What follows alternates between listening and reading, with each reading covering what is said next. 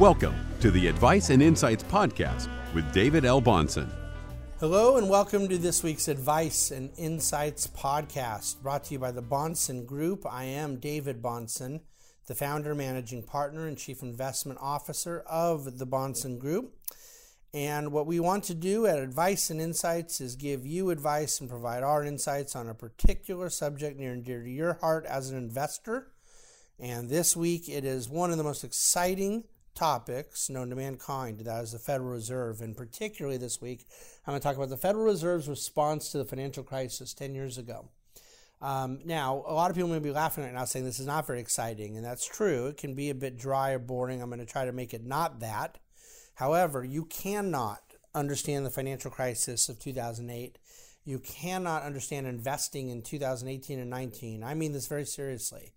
If you don't have an understanding of the Fed's response, what it meant, what it reflects, how it is uh, relevant today, and, and I think a greater historical, not to mention ideological understanding of the Fed in 2008 and, and 2009 is going to prove to be very important. Well, let me start right there because I said 2008, 2009. And I think you could poll most people that are somewhat financial markets interested, say, what's the biggest uh, post crisis uh, relevance of the Federal Reserve? And they're going to point to this thing called quantitative easing, QE. And you've heard QE1, QE2, QE3. What those were were three different rounds of what is called bond buying or asset buying where the Fed essentially was, as the central bank, buying bonds, generally treasury bonds, but also mortgage backed securities, which was new and uh, completely revolutionary. And they were doing it with money that didn't exist. They were do- so so that's where people get this idea of money printing.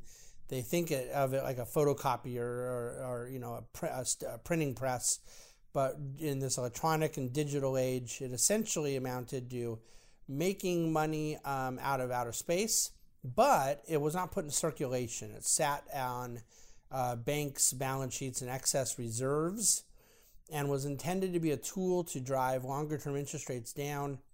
And, and in fact, that's exactly what it did do. Um, now, it is theoretically inflationary if the money that they uh, created through the bond buying by their enhanced balance sheet worked its way into circulation. That's a process we call velocity of money, where uh, the money begins turning over. One person spends a dollar, who that person that, that they spent it with goes and spends it, and that person spends it.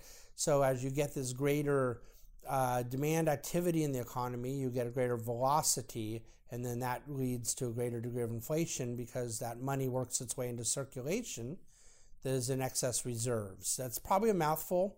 But the point is, is that those who were predicting that QE, quantitative easing, this really revolutionary tool that the Federal Reserve was using in the aftermath of the crisis, those who were predicting it was ipso facto inflationary, were probably well meaning, not even always that, but they were fundamentally flawed in their misunderstanding of how the velocity of money works.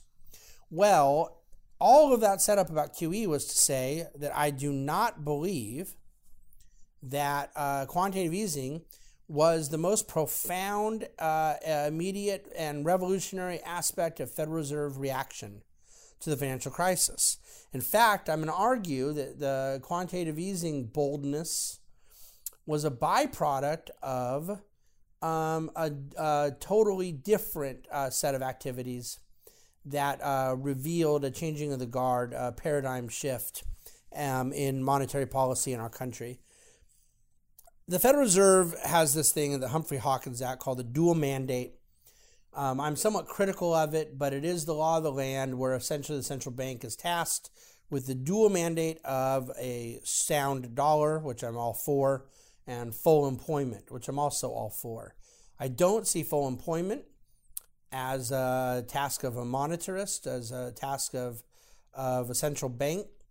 Um, however, I do believe that those two policies have the potential to be uh, politicized and they have the potential to be conflicting, and that a good and prudent use of a central bank would be to focus on the reliability, soundness, strength, stability of the currency. And so I think that you're sort of embedding into the central bank um, a uh, potential for great skew by having this dual mandate. Well, no one cares what I think about that. So, within the reality of a dual mandate, um, one of the expressions that gets thrown around a lot is that the central bank was created to be a lender of last resort. And I think there's significant uh, legitimacy to that. Uh, in the early 20th century, the advent of the Federal Reserve came about with a couple of financial panics that took place in the late uh, 19th century and in the very, very, very early 20th century. Um, and it became deemed, uh, it was deemed necessary to have a lender of last resort that the central bank could be could be to provide short-term liquidity when there was adequate collateral at high term at high level interest rates uh, to banks and other depository institutions, other financial institutions that were necessary to the lubrication of capital markets in our country. Well, um, that objective existed long before 2008.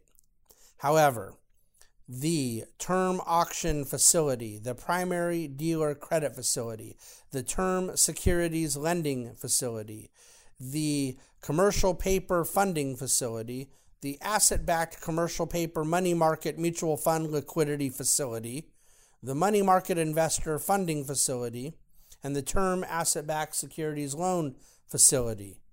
None of those things existed.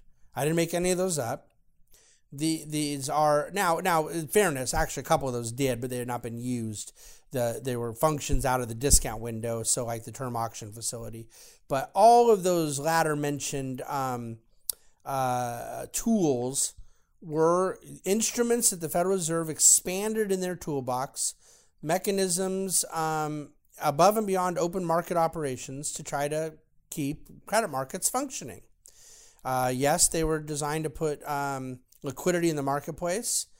Generally, they're open market operations, such as where they set interest rates um, and where they're buying and selling bonds, um, would be putting you know different desired pressures on interest rates. Um, however, this was above and beyond anything we'd ever seen before.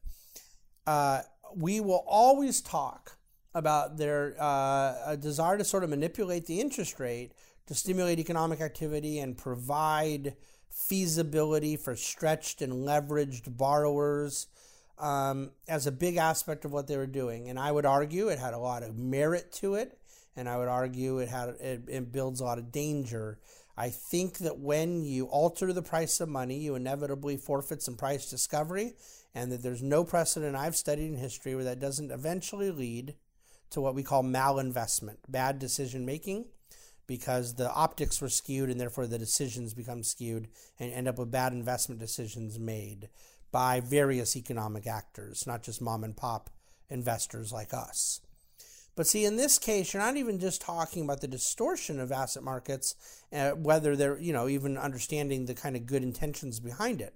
What they did here was actually create liquidity directly to borrowers and investors corporations having a commercial paper funding facility was never something in, in, envisioned in the Federal Reserve mandate. Uh, but the Fed deemed it necessary to keep sound currency, back to that mandate, to have this liquidity vehicle uh, uh available because so many investors were tapped into money markets. The notion of breaking a buck of $1 being worth less than $1 in a money market was incomprehensible. And indeed, that is what happened after Lehman Brothers' failure. And so it was necessary to get very aggressive uh, with the Fed's, you know, desire to restore normalcy into capital markets. Now, why do you think that with all the focus on TARP, uh, that was um, a bailout package that passed by Congress, administered by the Treasury Department, where money was injected directly into Wall Street banks.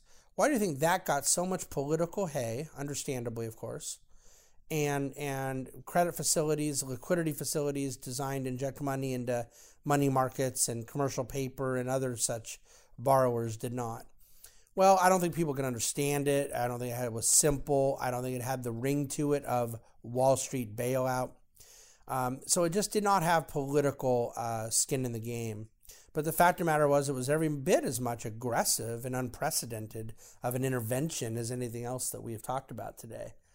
So when you then look at the Fed keeping the zero, uh, the interest rate at zero for as long as they did, effectively about seven years plus change, and and then another year beyond that before they even really altered after a quarter point. So you're talking about seven, eight, nine years at a very, very, very unprecedented low interest rate, most of it at zero. Then you look at the quantitative easing, adding about $4 trillion to their balance sheet. What you get was a very aggressive and accommodative and um, eager Federal Reserve to uh, to stimulate and accommodate the needs of a very bruised economy.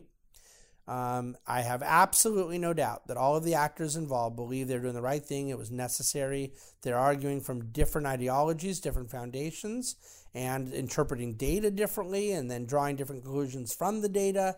Um, so my point is not to be one of the cranks that views the Federal Reserve as an inherently evil institution, but more to comment that there is a good and bad behind these decisions. There's no free lunch in economic decision making. And I think that we will see through time if some of those decisions ended up perhaps altering markets in a way that could create um, a hangover effect. That that is very much, I think, something people need to take seriously. But more than anything else, we have to look to these different alphabet soup of facilities that were created as unprecedented aggressive interventions post crisis that that uh, ultimately I believe set a foundation that the Fed will not just be there to inject liquidity into depository institutions, but uh, across the whole broader economy. And will it ever be necessary again? God help us. I hope not. Would the Fed do it again if it were? Well, you can guess what the answer to that question is. So take it uh, for what it's worth. On a little advice and insights today on how to think about the Federal Reserve and their own viewpoint of what they're called to do in the cases of uh, financial emergencies. Um, this is a new paradigm and one in which I think will have profound relevance to investors for years to come. Thank you for listening to David Bahnsen's advice and insights.